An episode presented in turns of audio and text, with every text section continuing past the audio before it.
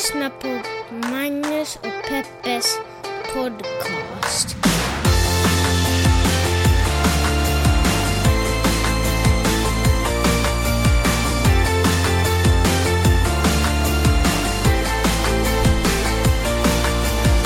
Hallå internet!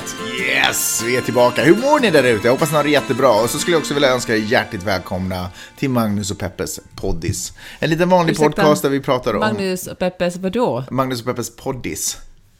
Men ja, det heter podcast. Är du 15 år gammal eller? Ursäkta. Sen du har klivit ner från din jättehöga häst så jag är väldigt villig att prata med dig lite till. Vadå? Det är så det kallas för nu. Kallas nu för tiden. iPad blev padda. Podcast blev poddis. Poddis är någonting som 15-åringar säger och podd är någonting som 60-åringar säger. Du Peppe, du får nog helt enkelt bara acceptera att ibland så blir det inte så som du hade hoppats och tänkt på. Det här är som den där morgonen när du låg i bad. Jag var Peppe, kom in. Det heter inte längre snippa, det heter fiffi. Det var skrek jag med sån emergency. Ja, det var skynda. Peppe! Snippan har blivit fiffi. Ja, nej, men jag har tänkt på det faktiskt. För att min generation har ju dragit en jättehård... vad ska man säga? Alltså, kampanj. Ja, en hård kampanj för att vagina framskärt... Ja, ingen i hela världen ser väl framkäften. Jo, ändå. Alltså verkligen. När man var liten så var det ju... Så, det kunde sägas på det sättet. Men precis. Och så tänkte man att det är inte okej, så det måste hittas ett bättre ord. Och så var det snippa som vi tyckte att det skulle heta. Och så gjorde SVT, eller var det SR? SVT. Så gjorde... Eller RSFU kanske. Snoppen och snippan, du vet. Ja, det är ju kanske inte exakt historiskt till på just det sättet. Nej, det var inte, nej, men du tänker att vinnaren skriver historia. Nej, men vi är ju inte vinnaren. Men sen märker man ju ganska... Nu märker man ju, jag klipper lite poddar, yngre människor. Kollar på Paradise Hotel, yngre människor. Ingen av dem använder ordet snippa. Alla säger ju fiffi. Ha. Hur känns det? Hjärtligt välkomna till Magnus Peppes fiffi. Hur har din vecka varit? Det var ju bra, tacka som frågan. Det är sant. Ja. Du har fått rida. Mycket rida. Jag är tillbaka. Du är tillbaka. Eller åtminstone var det en dag. Jag tyckte du gjorde en cool comeback, det får jag ändå ge dig. Berätta. Men jag körde till LAX med barnen för att hämta det östen i öra var så där murrigt i luften. Körde jag dit, jättemycket trafik, allt var ganska tråkigt. Så bara plötsligt stod du där, precis när jag skulle parkera bilen, stod du i parkeringshuset och då splittrades molnen och solen kom fram. Så var det sådär, vad ska vi göra nu? Så åkte vi raka vägen utan att ens passera hem till Malibu, åt lunch där och hämtade ett par kompisars nya hus, hängde där hela eftermiddagen och var hemma först någon gång på sen eftermiddag kväll. Och sen klippte jag lite podd och sen gick jag la mig. Ja, det var ju tänkt det. Alltså, jag är en maskin över tiden. Har du tänkt på det? Ja, du påminner ju mig väldigt ofta om det. Jag har ju i alla fall, om det är det enda som har hänt i en vecka, att jag gör en cool comeback. Nej, men jag ville ge dig det. Då är det också Magnus. Lite ledsamt. För jag tänkte berätta om massa saker jag var med om. Nej, men berätta. Alltså jag var i Stockholm, jag vet inte om du märkte det. Jag var i Stockholm och jobbade med en live show. Nej vänta, en live, hur säger man?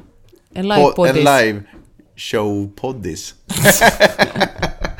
En av mina fantastiska poddar drivs ju av influensen Rebecca, och programledaren för den delen och mode, skitsamma, Rebecca Stella och hennes kollega, agenten och whatever, Vanessa Lindblad. Och de har ju en jättestor podd. Och de hade bestämt sig för att de skulle möta alla sina fans. Så de drog igång en stor show som de hade på Cirkus. Alltså hur legendariskt. Och så tänkte de att det här blir ju ingenting om inte Magnus är med. Och då tänkte de verkligen så. Ja, de tänkte verkligen så. Och sen så och rätt hade de ju faktiskt. Det skulle inte blivit någonting. Så vad gjorde du då? Som var så himla fantastiskt. Nej, men jag livade upp stämningen lite på scenen där. Jag var lite lite så där för dra igång publiken och så. Och sen så i händelse av att det blev något tekniskt knas, vilket hände en gång, så då var jag där igen och bara var inte orolig för publiken. I got you. Tyckte du om att göra sådant? Pappa här har er. Nej men usch. Ja, det kanske var. Ja, nu gick jag för långt. Fast du är ju kanske ungefär där. Farfar borderline faktiskt.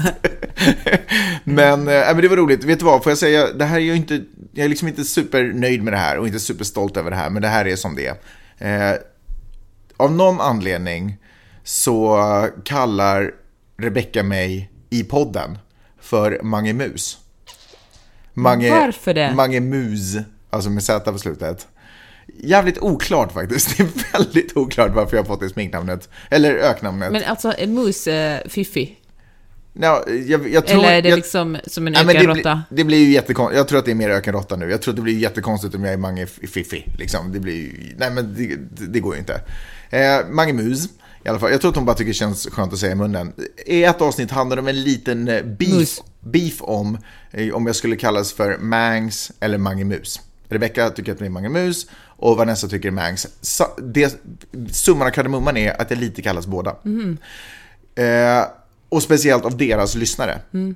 För jag har ju varit med i deras podd ett par gånger. Så att de flesta av deras lyssnare har ju liksom hört mig. Så när de sen såg mig där, så jag vet ju inte vad de tänkte. Men det som hände var att de kom fram till mig, sträckte fram handen och sa: hej, du måste vara, och nu kommer det mest absurda jag någonsin har hört, Magnus Mus. Som om Mus var mitt efternamn. Okej, Mange Mus. Det är liksom, det är lite flow. Men man kan liksom inte säga Magnus Mus. Och du måste vara Magnus Mus. Magnus Silvenus Öhman Mus. Ja, exakt. Jättekonstigt. Nej, men det var i alla fall otroligt roligt. Alltså jag älskar ju sådana tillställningar. Och det drog mig också. Det var kul också för att jag kom tillbaka. Jag fick så här gamla flashbacks ifrån när jag och min gamla kollega Petski, när vi jobbade på Extrem och vi bara drog land och rike runt i Helsingfors och gjorde gigs och vad vi nu hittade på liksom. Men det var kul att se det liksom utifrån, eftersom jag inte var centralfiguren. Men i Finland när du sa Helsingfors? Nej, i Finland. Du sa Helsingfors. Så jag Helsingfors. Ja, det är så klassiskt. Storstad, så kallar jag bara för att huvudstad. Så jag tänkte vi gled runt i Helsingfors. Ja. Ja, det gjorde vi för sig också, men i Finland och Helsingfors. Ja. Men det var kul att se det liksom, se min hybris utifrån. Ja, hur kändes det? Ja, men det var kul. Så du vet hur det känns för oss alla andra. En annan grej som jag slagits av under den här veckan är att jag är inte... Många är så här, Mange, du är sånt jäkla proffs. Men vet du, jag är inte ett proffs. Jag är faktiskt inte ett proffs. Vet du vad jag är? Ja. Jag är gammal. Det är det som är grejen. Jag är gammal, så jag kan saker för att jag är gammal. Inte för att jag är ett proffs. Inte liksom, du vet, någon som är asbra, det är man redan när man är ganska ung.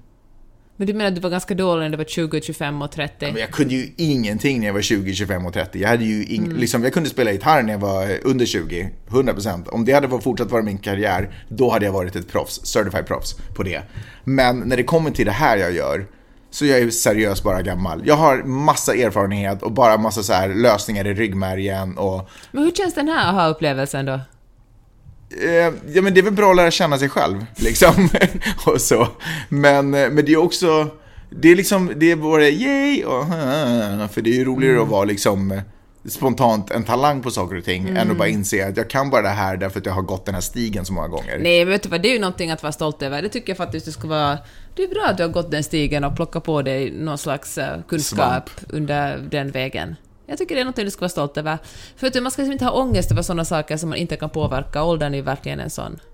Nej, men vänta, jag hade inte ångest för... Varför drog du till det? Jag hade inte ångest över min ålder. Men jag tror inte du menar det. Nej, jag bara inser att jag har ångest snarare över att jag inte har någon skills. Att den enda anledningen till att jag har skills är för att jag lyckas leva till... Jag är typ som en vampyr. Jag kan tänka mig att det finns varken fattiga eller dumma vampyrer. För om man lever oändligt länge så måste man samla på sig någon info. Så du menar att alla som är din ålder är duktiga?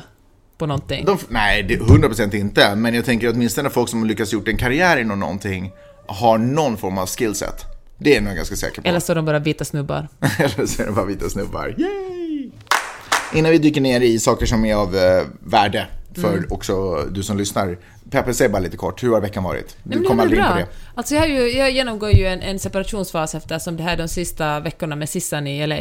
Ja. Så det är ju otroligt. Jag tror du skulle säga ridning eller... Nej, men kanske också, men jag kommer ju att återkomma till ridningen, men jag kommer inte att återkomma till ridningen med Sissan. Och det kom för några veckor sedan kom det en otroligt fin häst i stallet.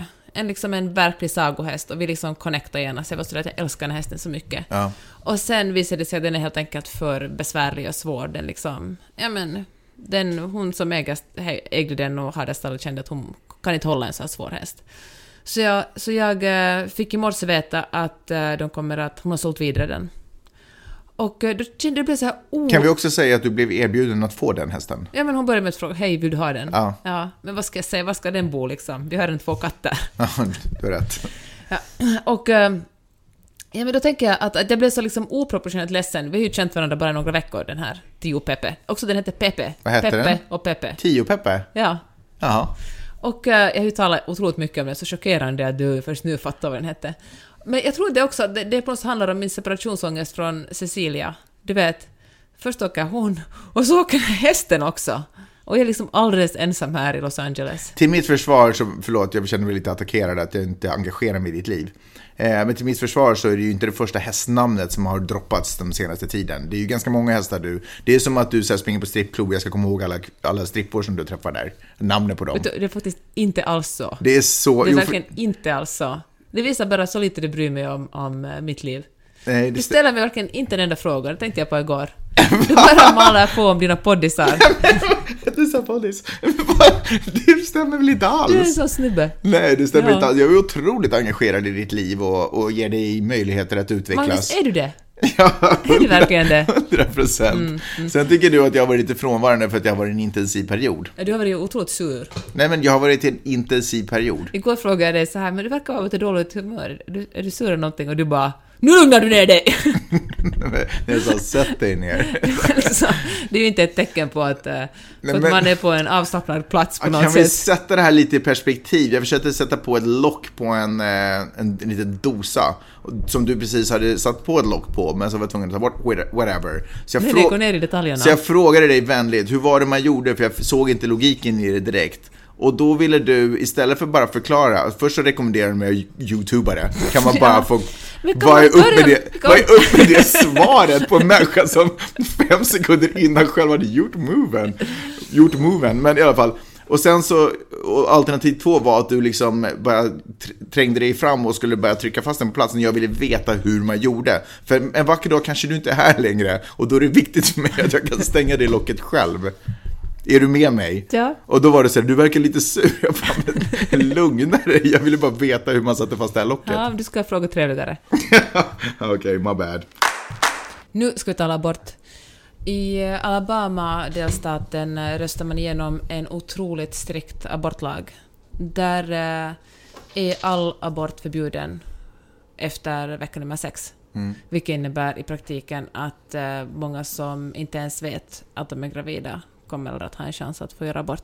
Gränsen går väl vid, eller någon form av teknisk gräns går väl där man börjar höra ett hjärtslag. Ja, det heter väl the heartbeat klausulen eller något sånt.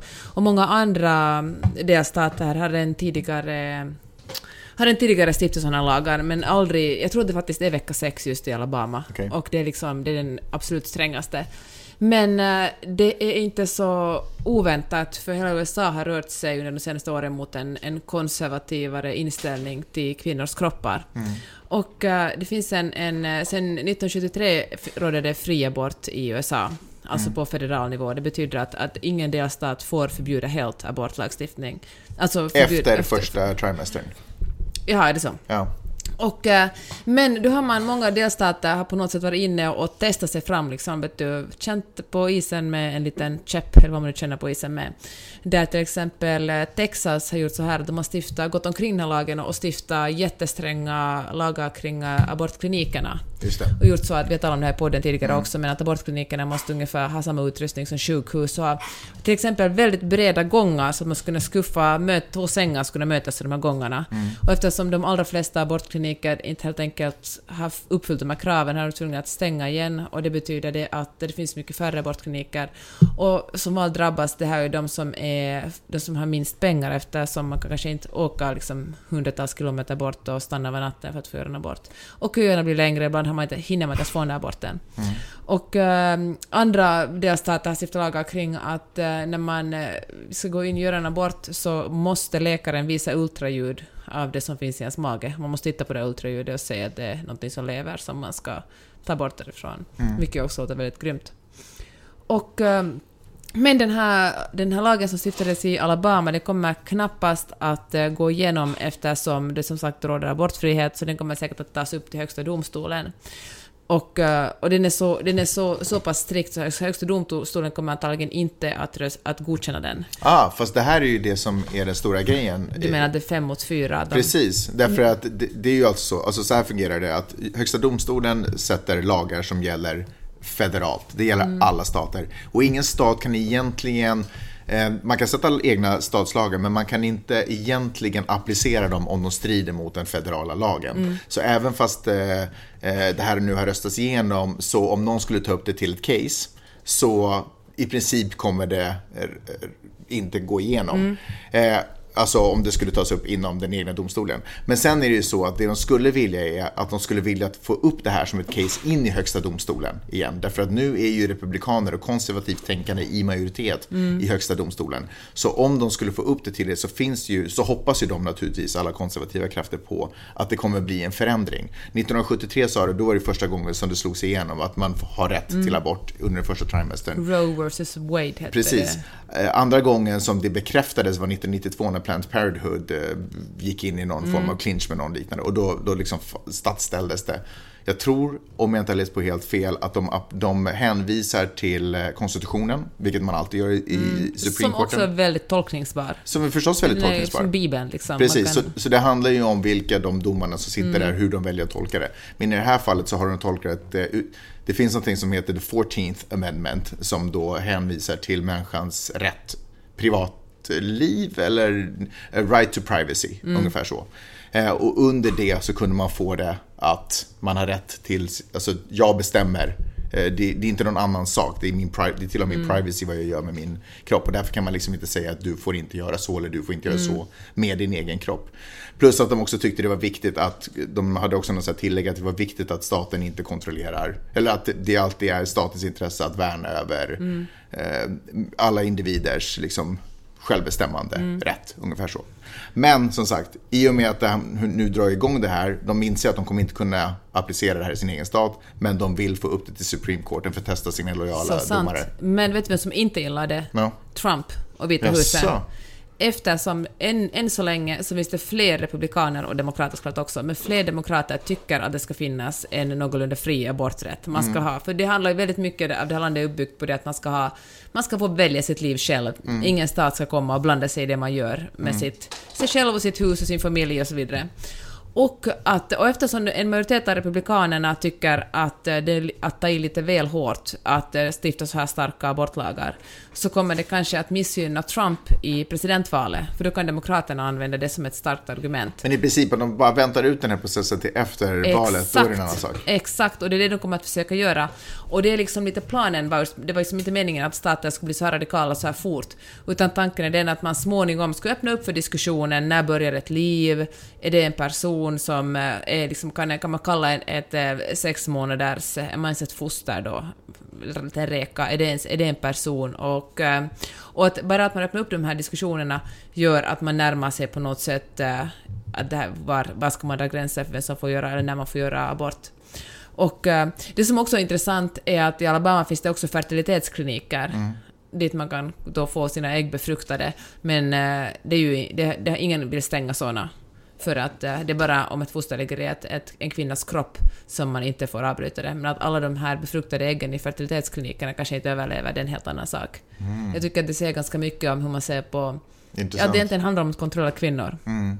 Men det som jag egentligen vill tala om var en sak som folk har lyft upp väldigt mycket. För att den här lagen säger så här att inte ens om man har blivit våldtagen eller utsatt för incest får man göra abort.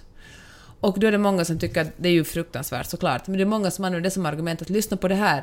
Inte ens incestoffer får göra abort. Men jag tycker att det är otroligt problematiskt att säga det så. För att om man argumenterar det så, då betyder det att har man utsatts för incest, då ska man verkligen få göra abort. Men har man bara haft lite sex och blivit gravid, kanske man inte ska göra abort då. Jag tycker att själva aborträtten grundar sig i att abort ska vara tillgängligt för alla. Man ska inte, i Finland måste man till exempel komma med argument varför man gör en abort. Det tycker jag, liksom, i Finland finns det ju inte fri abort, som i Sverige då till exempel. Aborträtten ska handla om att en kvinna helt enkelt ska bestämma över sin egen kropp. Har hon haft sex med samtycke men kommer fram till att hon vill göra abort, ska hon få göra det. Det ska inte finnas så att men jag är våldtagen, men jag är utsatt för incest, eller men det ena och det andra. Nej, i det här landet är det fri abort, oberoende. Så därför tycker jag att man inte så omkring och ojar sig över att just incest och våldtäkt. Fast just, jag håller ju helt med dig i allting du säger, fast just att man pratar på det sättet är väl mer bara för att understryka den moraliska förkastlighet som de som har det argumentet driver. Det är ju inte för att säga att men alla andra fall är det okej. Utan det är ju för att du vet, till och med dem, han stal till och med från, han var heltidstjuv, men han stal till och med från ett barn. Förstår du vad jag menar? Det gör inte det andra okej. Jag förstår vad du menar, men jag håller absolut inte med det. För jag tycker att precis i det här fallet... håller inte med? Nej, jag håller faktiskt inte med det. Jag tycker men folk behöver ju extremiteter för att kunna... Nej, för just det här fallet handlar om en kvinnans rätt i sin egen kropp. Det handlar om att kvinnor ska... Det ska inte finnas någonting ifall du inte... Det ska inte män. Utan det är helt enkelt antingen det finns det aborträtt eller finns det inte aborträtt. Man ska inte ge sig in i den diskussionen om vem som har det värre. Om man säger sådär att men hon är så fattig, hon måste få... Eller hon är så rik, eller hon är så liksom gammal eller ung eller det ena och det andra. Nej, råder det aborträtt så är det aborträtt. Och det är liksom själva grundprincipen att en kvinna ska ha rätt till sin egen kropp. Jag kan förstå att man känslomässigt känner sådär att nu måste jag ta det värsta exemplet. Men då tänker jag att då måste man rannsaka sig själv och tänka att är det verkligen rätt att argumentera för det här? Jo, men vet du att det finns människor på jorden som inte tycker att kvinnor borde ha samma rättigheter som män. Det är ju liksom... Det kommer vi inte undan, det kommer vi aldrig kunna argumentera bort ifrån jorden på något sätt. Så det är liksom, det är en ideologi som står emot en annan ideologi, och förhoppningsvis om alla beter sig lugnt så löser det sig i demokratins, liksom, med demokratins verktyg. Men det här med att de dessutom tycker att man är incestfall eller våldtäkt, där det liksom föregåtts av ett brott. Den här situationen kan ju också uppstå bara naturlig, liksom du vet...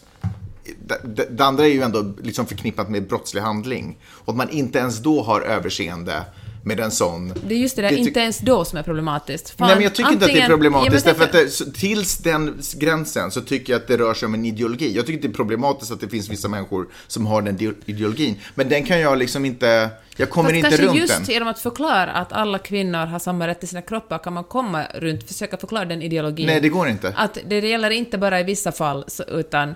abort ska liksom inte, det ska inte vara extra nyttigt med liksom extra... Ja, men förstår du ändå skillnaden med att man tycker på ett sätt och så tycker jag på ett annat sätt, men jag har ingen förståelse för ens när det är kopplat till kriminalitet. Fast nej, jag förstår inte. Nej, för jag tycker att själva... Det är helt samma sak för dig. Ja, för jag tycker att själva hela den här frågan handlar om vanliga kvinnor. Nej, alla kvinnor. Nej, inte vanliga, utan alla kvinnor. Fast det är två ideologier som står emot varandra. Nej. Det är ju inte så att det ena är biologiskt rätt. Det är inte så att vår väg... ännu mer, då tycker jag att det är ännu viktigare att man ska säga att alla kvinnor. Det här är något som berör alla kvinnor. Inte bara vissa som har råkat ut för ett brott, utan som vi ska tycka synd om. Utan det här gäller alla kvinnor. Och jag tänker att just om det finns en ideologi som tycker att kvinnor är mindre värda, men är det ännu viktigare att försöka poängtera att alla kvinnor ska ha rättighet att bestämma över sina kroppar. Inte jo, men det är klart att du tycker det. Men den världssynen delar ju inte vi med alla människor på jorden. Det kommer ju alltid finnas människor som har en annan ideologi. Vissa tycker att det är bättre om man betalar mindre skatt och man använder sina pengar så som man vill själv. Och andra tycker att det är bättre att vi betalar skatt så att vi kan sprida ut dem, så att alla som inte har möjlighet liksom kan få lite skjuts i ryggen. Det är ju två ideologier som står mot varandra. Och samma sak är det här. Vissa tycker att kvinnor ska ha rätt över sin egen kropp, andra tycker inte det. Det är ju två ideologier. Det finns ju också kvinnor i det segmentet. Men som inte tycker... Men varför då förstår jag inte att om man säger att... Nej, men därför... Jag förstår på riktigt, alltså, det är inte bara för att säga emot det, men jag fattar inte. Jo, det som är den stora skillnaden, det jag försöker poängtera när du säger det jag tycker det är problematiskt som man säger till och med inte ens incestfall så accepterar det. Därför att det borde inte vara relevant, därför att alla kvinnor borde falla in under det här. Är ju att till den punkten så är det bara två vanliga ideologier som rör sig helt inom lagens armar. Det är bara två olika synsätt. Fast på hur man ska... Nej, men vänta. Ideologi. Men om du inte... Ja, men det är det ju. Nej, jag håller inte med. Men i alla fall. Men vad är det då? Det är ju en syn på hur världen ska se ut.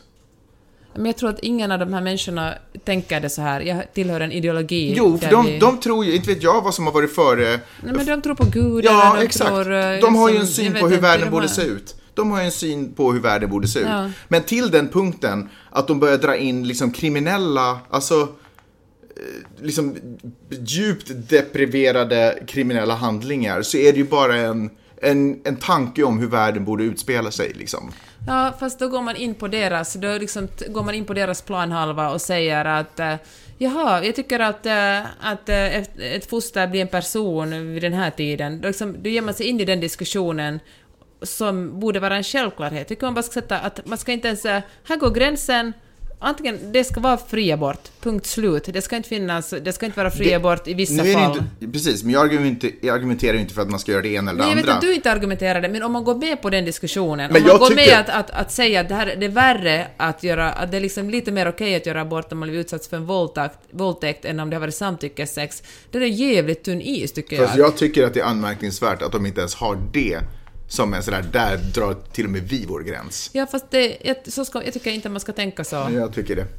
Eller det vill säga, jag tycker förstås inte att man ska tänka så, men jag har full förståelse för att man lyfter fram också den förkastliga, alltså att det är så sjukt att man till och med... Jag tycker att det är slapptänkt.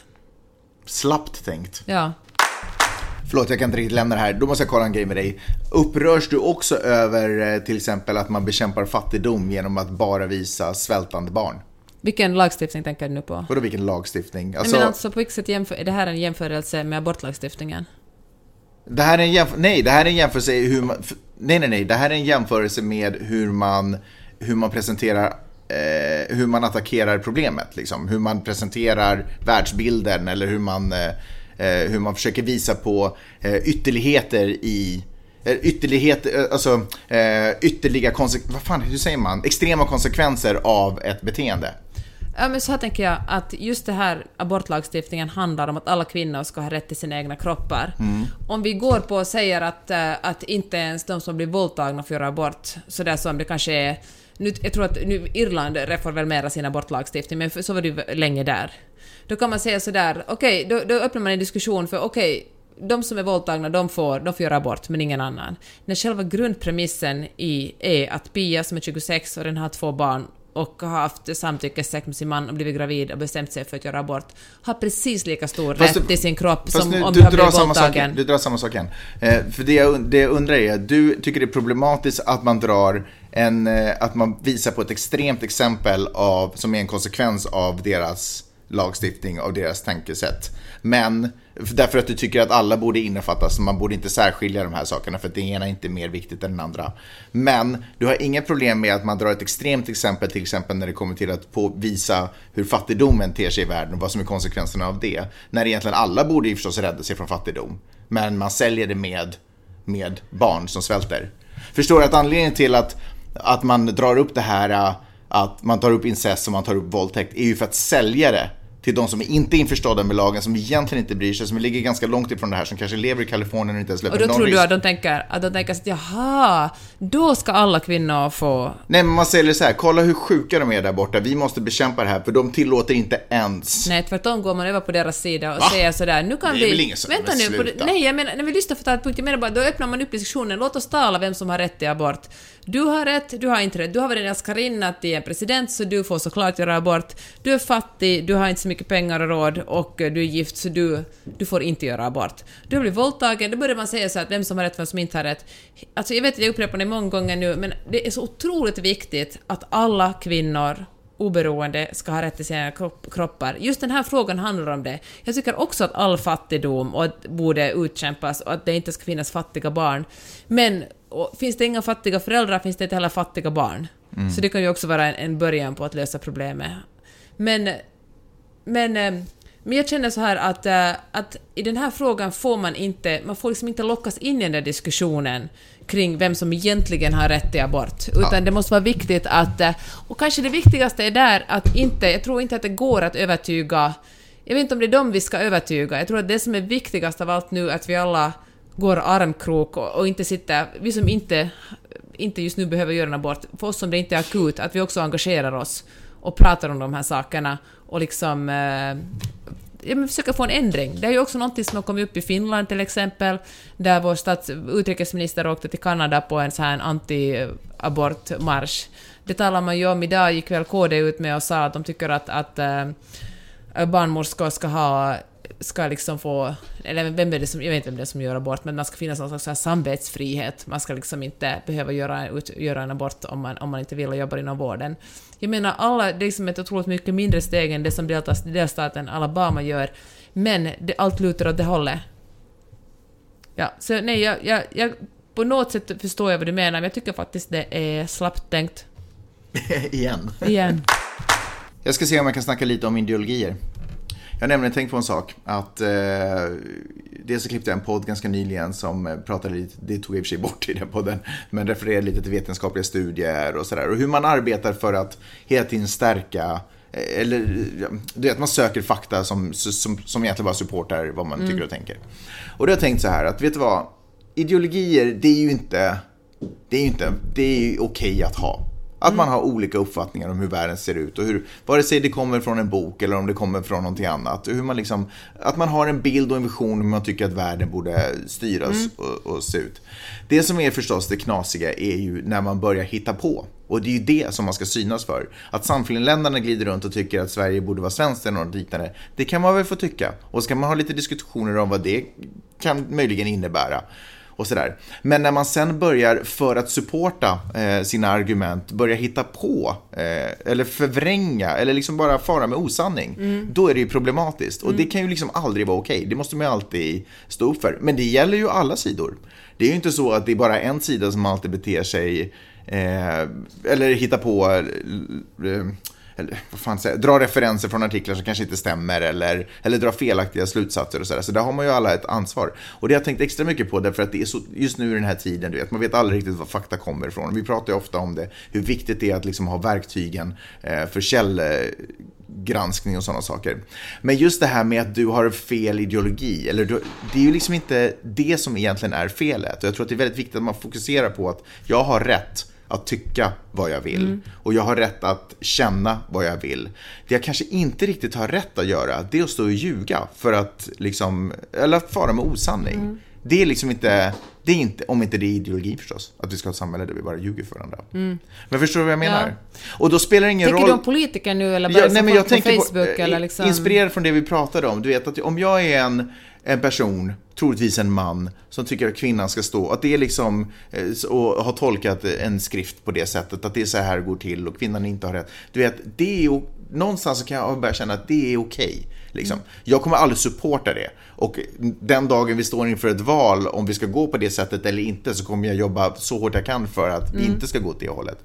Men det faktum att den personen glider runt och har den tanken är liksom okej. Nej, men det kan jag hålla med. Sen om den personen börjar sådär, om den personen sen börjar argumentera att det ska vara så här därför att det är vetenskapligt bevisat att kvinnor har mindre hjärna eller vad det nu kan vara, för då är ju den personen ute och cyklar. Och då ska man skjuta på argumenten, inte på att du är en idiot från början som redan hade den här ideologin. Förstår du vad jag menar? Jag förstår verkligen. Och jag tycker att det är en viktig distinktion att göra, att inte skjuta ner nödvändigtvis folks ideologier utan skjuta ner fakta så de rör sig med. I hopp om. Ja, använda fakta som vapen. Ja, det är fakta som är vapen, för det andra är bara känslor. Ja, känslor och åsikter. Eller kanske bara känslor faktiskt. Ja. Rädslor och ångest och fördomar och liksom, ja. Precis, och du vet ju hur det är med åsikter. De är som assholes. Alla har dem. Hörde jag träffade igår en journalist från Finland som gör som gjorde samma program på USC som jag gjorde för många år sedan. Många år sedan, viktigt att betona. Men det var ju, det började ju vara som 5-6 år sedan. Du är gammal i gamet liksom. Ja, man har ju varit runt kvarteret en och två gånger. Ja. Men hon sa att hon var chockerad över att det var så många som gick på den här journalistkursen. Den här är ju liksom en masterskurs bara för att bli influencers. De ville få bättre verktyg att kunna stå på en scen, göra liksom ändå bättre content. Ja. Grymt att gå en tung journalistutbildning för att bli influencer. Ja, det är ju ambitiöst måste man ju säga. Men också lite synd att ett sånt fantastiskt skillset används till ganska platt. Och det som hon också tyckte var chockerande att man kan ju vara en olika sorts influencer förstås. Ja, det är klart det. Men att under den första kursen börjar liksom med någon slags gemensam, minns inte vad de kallar det, men någon slags några veckors kurs där man förbereder sig. För det är ju det tyngsta året i mitt liv jag gjorde. Och det som hon var tillsammans igår också, att det var helt otroligt. Hon har liksom inte sett en glimt av Los Angeles under de senaste 9 månaderna, för hon bara var i skolan. Men att det inte talades något om den journalistiska etiken, utan hon sa att det var att mest talar man bara om åsikter. Folk var sådär, när man skulle tala om någonting som hade hänt i politiken, diskuterar man om vad man tyckte om. Inte om hur man diskuterar inte ur ett liksom medialt perspektiv. Så här gjorde medier, hur reagerar, gjorde New York Times rätt när de publicerade de här namnen? Va? Ja. Och hon sa att det var, gjorde de inte det under din tid heller? Det gjorde de nog. Jag tror vi satt och jämförde ganska mycket. Vi talade mycket om etik. Och jag kommer ihåg att året efter mig, då skulle de ha en, då, på den, det har vi 2013-2014, då var BuzzFeed otroligt hett. Mm. Och då kommer jag ihåg att nästa års kurs skulle man välja en kurs som heter Listicles. Det hade ju BuzzFeed mycket. Alltså en lista på olika saker. Mm. Och vi var alla väldigt indignerade och chockerade över standarden skolan som hade en sån... Men nu pratar man ju alltså inte ens om etik. Nej. Och det idag så är det ju sjukt. Varför gör man inte det? Det är ju sjukt viktigt. Ja, jag tycker det är superspännande. Det här visar ju också att journalister kan ju inte glida ut i världen som bara tyckare. Nej. Man måste ju ha liksom jobbat in vad som är själva grunduppdraget. Hon sa att ingen vill göra nyheter. Det var det som alla sa från början. Inte intresserade av nyheter, men de är intresserade av opinionsjournalistik och att bli kända programledare och influencers. Mm. Det var lite tragiskt. Samtidigt måste man ju säga att det görs ju otroligt mycket bra journalistik i det här landet också. Kan vi också prata lite om influencer? Vad är det? Alltså jag vet att jag jobbar typ med alla dem, höll jag på att säga. Men alltså speciellt, alltså jag fattar om man vaknar upp en dag och bara holy crap, jag blev en influencer. Alltså plötsligt så ser jag att det står en massa människor utanför min dörr och gillar mina bilder och det liv jag porträtterar.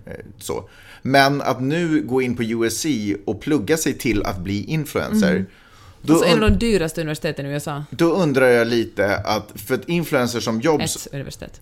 Influencer, själva jobbet influencer, det skiljer ju inte jättemycket från de här annonsplatserna i busskurer. Exakt. Det är, alltså som man pluggar stenhårt för att bli att sälja en annonsplats. Ja. En attraktiv annonsplats.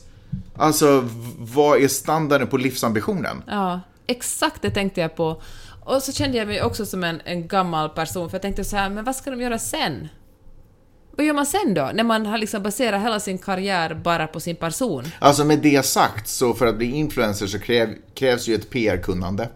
Det krävs ju ett säljkunnande, ett det är väl flippigt samma sak, jag höll på att säga. Mm. Men kommunikation, liksom, det gör det ju verkligen. Mm. Och sen beror det inte på vad man specialiserar sig på sociala medier, så måste man naturligtvis kunna skriva om man är bloggare. Eller du vet, vad det nu är.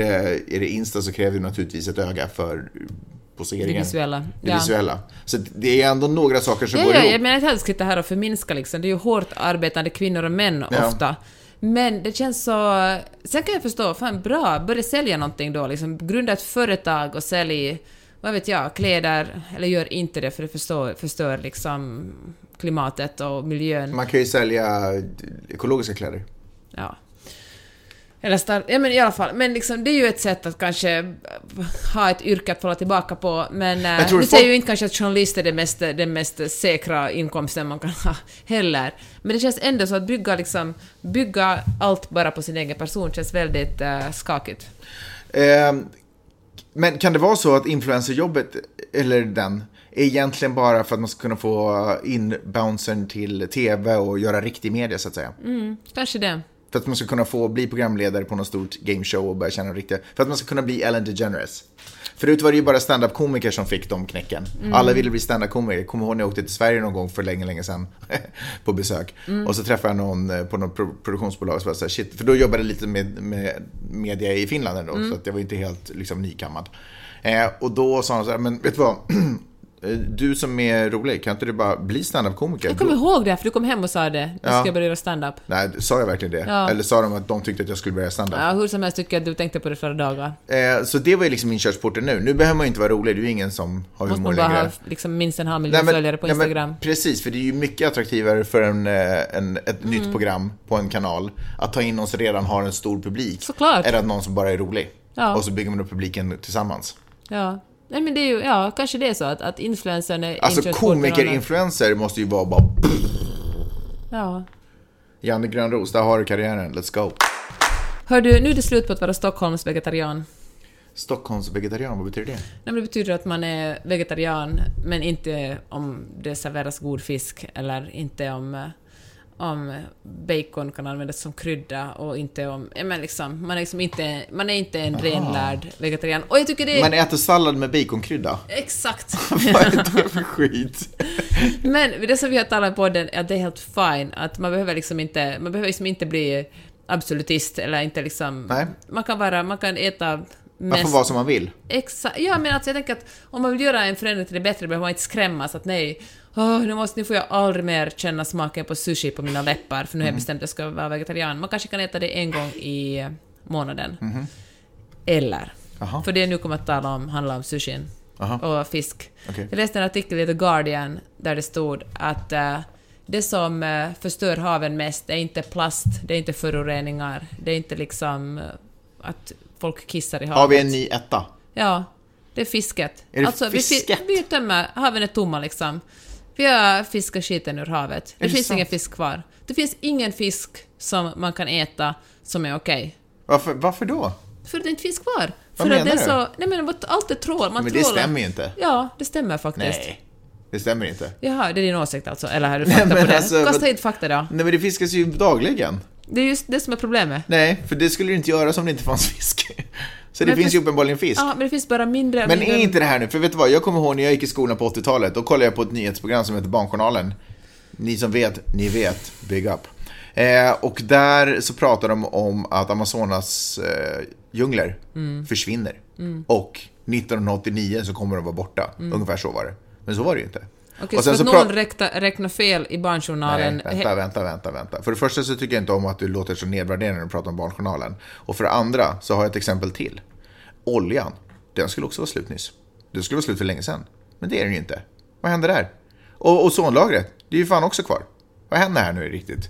Och nu är fisken slut, säger du. Okej, men jag kan lägga upp den här på vår Facebook-sida så kan du själv kolla. Du behöver inte lägga källorna upp den, du kan väl källgranska den istället. Nej, men alltså här finns en massa, alltså det finns källor på det här. Finns det bilder på folk som står med metspö utan att det hänger någonting alltså, längst ner? Jag vet att du tycker att det är skoj att kämpa bort det här, men det är faktiskt ett problem. Också handlar det om när man trålar. Det finns ju om du står med, du kan stå med ett metspö. Vet du vad som är ett problem? Tyst nu. Aha. Du kan stå med ett metspö och tycka att du är rolig. Men problemet är att när man trålar upp fisk så får man upp en massa annan fisk som man inte vill ha. Nej, det är jättedåligt. Och så kastar man tillbaka den. Det är jättedåligt, det ska vi motverka. Men fisken är inte slut i haven. Fan, alltså, nej, men kan du säga något sånt här? Vi var ju nyss till och med på Hawaii och såg massvis med fisk. Är du helt jävla dum i huvudet alltså? Hur menar du?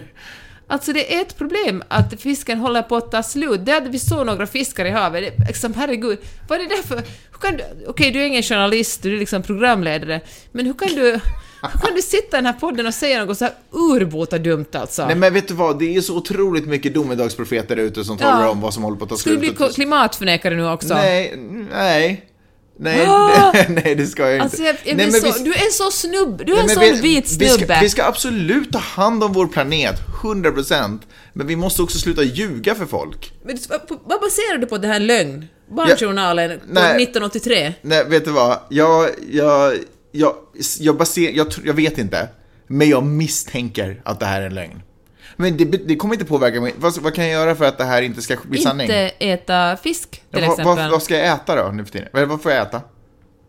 Inte animaliska produkter. Okej. Okay. Och inte soja.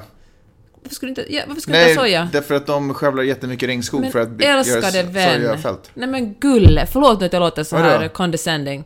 Men alltså du kan äta hummus. Men jag gillar inte soja. Ät soja så du spricker. Problemet är det att man använder den sojan för att mata boskap. Det är inte människor som sitter och äter sojan som gör att den tar slut. Alltså problemet är det att soja växer snabbt och är ganska billigt och får djuren att växa snabbt. Det är därför man skövlar regnskog. Inte för att du och jag ska ha soja i vår Det är väl ändå dumt att man skövlar regnskog för det? Ja, det är dumt att skövla regnskog. Men det är inte för människornas skull, det är för boskapens skull. Ja, men det är därför som är massa... Men alltså den sojan som människorna äter kan man skövla en pytteliten del. Men man ska väl inte skövla någonting?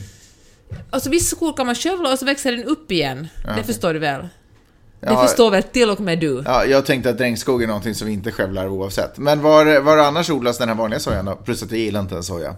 Men i princip grönsaker är det. Men alltså om du äter kött så har köttet ätit soja och det är det som är ett problem. Okej, jag trodde att de åt korn och sådana saker för att det var det som var det stora som man bara plöjer runt i alla fält med. Nej, det är soja.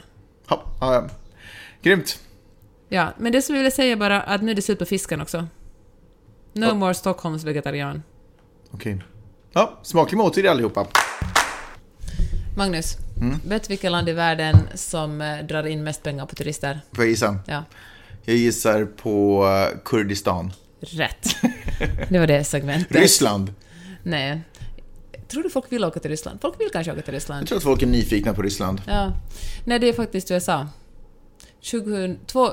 211 miljarder dollar. Det var liksom ett litet orättvist svar, för att USA är typ en av de största liksom länderna på jorden. Ja, men vet du vad? Ja, det finns allt här. Det finns liksom, man kan åka skidor, man kan sola, man kan dyka, det ena och det andra.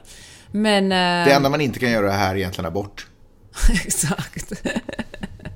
Nu är det roligt. Hörde, på andra plats kommer Spanien, så kommer Frankrike, fjärde plats Thailand, sen kommer the UK, Italien och så vidare. Men det verkar liksom mindre handla om, det är väldigt subjektivt vart man åker på semester. Och länderna har ju otroliga, de har ju, visit Dubai till exempel, skjutsar ner otroligt många influencers för att få folk att komma till Dubai och göra av med sina pengar där. Och det är ju för att oljan håller på att ta slut förresten. Så ja. De måste nej, det är en backup ifall det skulle ta slut någon gång. För de tänker väl att deras olja kanske inte kommer finnas. Grejen, när jag pratar om olja så pratar jag globalt, inte Dubai. Fast just Dubais olja håller på att ta slut. Fine. Det är väl, ja. Och gud vad härligt. Nej, men det kommer inte, det kommer inte påverka de allmänna oljepriserna. De är redan liksom, alltså whatever. Ja. Ja, i alla fall så menar jag att om man tittar på de nordiska länderna så finns det jättestora skillnader där. Man kan, okej, Norge är ju snyggt, man vill ju gärna åka dit för det är så vackert. Norge är snyggt. Men det är ju ett väldigt vackert liksom, land. Men deras turistmyndigheter har inte gjort så jättebra reklam. För de drar in, i Norge? Ja, de drar bara in 5 miljarder. Men det är väl för att inte få plats fler. Det är ju ett smalt... Det bor ju väl ingen där. Du menar det är för smalt? Det är ett smalt land. Men det bor ju liksom det bor 4 miljoner, 5 miljoner kanske. Typ norra delen av Norge så kan ju typ inte folk stå bredvid varandra. Då är man ju typ i Sverige. 50 personer till höger i Sverige. Och där man i Sverige lämnar sina pengar där. Ja. För Sverige där är proportionen 14 miljarder. Ja. Det är ju ganska stor skillnad på 5-14. Finland, 3. Ja. Ingen kommer till Finland. Eller folk kommer till Finland och snålar. Gör inte av med några pengar. Ja. Det tycker jag faktiskt är lite sorgligt. Ja. Nu har ju Finland verkar ju också ha tappat. Förut var ju Ryssland en stor exportör av turister till Finland. Men de har väl också, vad jag förstod för länge sedan, för många, många år sedan, så det kan mycket väl vara att det här har ändrats, så är det så att de rika ryssar som tyckte om att åka till Stockholm i Helsingfors till exempel, de tycker att det där lyxet och det där glammet som de nu har råd med, det finns inte i Finland. Aha, så de drar till Paris typ direkt liksom. Ja, men, nej, men de kanske inte drar till Sverige heller, men de har blivit så hyggligt rika där borta så att Finland kan liksom inte riktigt bjuda leverera på den där lyxen. Men vad ska Finland göra då? Vi försöker ju väldigt mycket med jultomten uppe. Men jag tycker att man kan för det första sluta promota rock som någon form av inhemsk folkmusik. Ja. För att den publiken är ganska liten i världen nu för tiden. Marginal. Alltså om man inte bara riktar sig till liksom, att folk ska turista från Argentina. Då kanske man får lite publik. Men man måste sluta promota det. Och så måste man sluta promota hela det här... att alla finnar är tysta och inte speciellt trevliga, och istället kanske börja prata om att det finns en massa fantastiska saker där. Att finnar också ut och reser och har lärt sig massa saker om hur man lagar mat, det vill säga dragit in råvaror. Och det fanns massa saker redan innan finnar började resa som är vackert i Finland, nämligen naturen. Den skiljer sig inte supermycket från Sverige. Bastukulturen. Den också, men det är också med alla såna små, alltså man ska inte åka till Sverige för att det finns köttbullar eller sill. Man ska åka till Sverige för att det finns så mycket mer. Alltså det finns ju ett djupt intryck man kan få liksom. Du vet, vi kan promota massa saker som gör att det känns sagolikt och härligt. Och det är ju mer de saker man ska foka på. Skit i den där jäkla rocken och allt det där, utan foka på öppna fina landskap liksom. Jag ska hälsa det. Ja, gör det. Till turistmyndigheten eller blir det. Ja. Hör du gifte ju dig med finländare, så någonting måste du gilla med Finland. Ja, det stämmer. Precis. Nej, men alltså jag har ingenting emot Finland. Sen kan jag ha emot finländares sätt att göra affärer. Det kan jag tycka inte riktigt liksom, på det då? Rimmar med mig. Nej, men det finns väl kanske en företagskultur där som jag bara inte tycker är supermodern. Och som jag inte bara är intresserad av helt enkelt. Men whatever. Men det tar ju ingenting bort ifrån att jag har mina absolut lojalaste och närmaste vänner i det där landet. Eller att jag liksom älskar vyerna och där liksom, jag har ändå åkt från norr till söder i det där lilla skitlandet. Och jag tycker det är magiskt. Det är superfint. Och det där om att, och givet att jag är en vit medelålders man, så det mesta på jorden är ganska öppet och serverat för mig. Men det här med att finländare inte skulle vara liksom personliga och sådana saker. Sitt ner och snacka med dem typ en halvtimme, timme, så har man ju liksom några av de mest, som sagt, lojalaste och närmaste vänner som skulle göra mycket för en. Och det har jag, skulle jag säga, våga påstå att det är svårt att hitta i Sverige. Det är sant. Ja, så är det. Sen har vi mycket annat. Det är mycket lättare att bara sitta och socialsnacka. Men vem är det kan inte bjussa på? Nej, men alltså det här djupare och nära. Alltså det är inte det att vi är ytligare, men... Ja, fast det är ni ju verkligen. Nej, det är annorlunda, det är kultur. Jag tycker att det är så här fräckt att prata om huruvida man är ytlig bara för att man har ett annat sätt. Och bara för att koderna, de sociala koderna är lite annorlunda. Så är det i USA också. Och så är det i Finland också. Alla har sin grej. Mm. Ja, ja. Ett kul sätt att liksom dechiffrera skillnader på till exempel olika länder är ju till exempel hur man hälsar på varandra. Vad jobbar du med? Eller vad bor du? Eller vad heter du? Eller vad är du ifrån? Eller ciao bello? Eller du vet, allt sånt. Det tycker jag är ganska intressant. Kan man hur skillnader mellan Sverige och Finland då? Jag skulle säga att i Sverige så... fan är skillnaden? I Sverige så är vi kanske mer intresserade av vad du gör. Mm. Och i Finland så är vi kanske mer intresserade av var du är ifrån. Ljuger jag mycket nu? Ja, men jag tycker att stockholmare vill ju att alla ska vara från Stockholm. Eller de gillar ju bara andra stockholmare. Oh. Eller, jag vet faktiskt, jag är ju finlandssvensk. Jag känner mig liksom inte alls nödvändigtvis som ett med den finska kulturen. Va? Jag känner mig inte alls som ett med den finska kulturen eftersom jag är finlandssvensk. Hur är det möjligt? Jaha, finska kulturen, ja. Men finländska kulturen måste du väl ändå också lite claima eftersom finlandssvenskhet är också... Ja, men jag känner att den stereotypa, kanske ingen känner igen sig stereotypier, men den finska kulturen som ju ändå är liksom 95% av vårt land känner jag mig ganska lite igen i. Mm. Och den finlandssvenska kulturen, ja, men finlandssvenskan är också så utbredd så den kulturen uppe i Österbotten skiljer sig radikalt från den kulturen nere i Helsingfors. Ja, det där tyckte jag alltid var problematiskt när man ska ena ett folk via över breddgrader. Alltså Vasa har ju mycket mer gemensamt med Umeå än vad du skulle ha med Helsingfors. Precis. Givet alla, eller liksom icke inkluderat alla vasaiter som har flyttat hörs och tvärs. På samma sätt som Helsingfors är naturligtvis mycket mer gemensamt med till exempel stockholmare eller de breddgraderna än vad någon annan som pratar svenska någon annanstans ifrån. Mm. Ah. Sen, till saken hör jag att liksom de svenskspråkiga orterna så har man naturligtvis förkovrat sig mycket mer i vad svensk kultur. Så därför känner de sig kanske säkert mer hemma där och kan känna mer connection. Nej, men precis. Fast det gäller ju faktiskt inte från Sveriges sida. Nej, utan från Finlands sida. Ja. Men på så vis kanske det stör mig inte, men jag känner mig ganska så här rotlös. Jaha. Eller på ett bra sätt, alltså ja. Rotlös på ett bra sätt. Nej men sådär, ja, verkligen. Att vet du, mitt hem är där jag sätter min cowboyhatt. Wow. Tack så hemskt mycket för att ni lyssnade på den här podden. Jag vill också tacka er för det. Det kommer jag nu snart igen. Kul. Vi hörs då. Hej. Hej.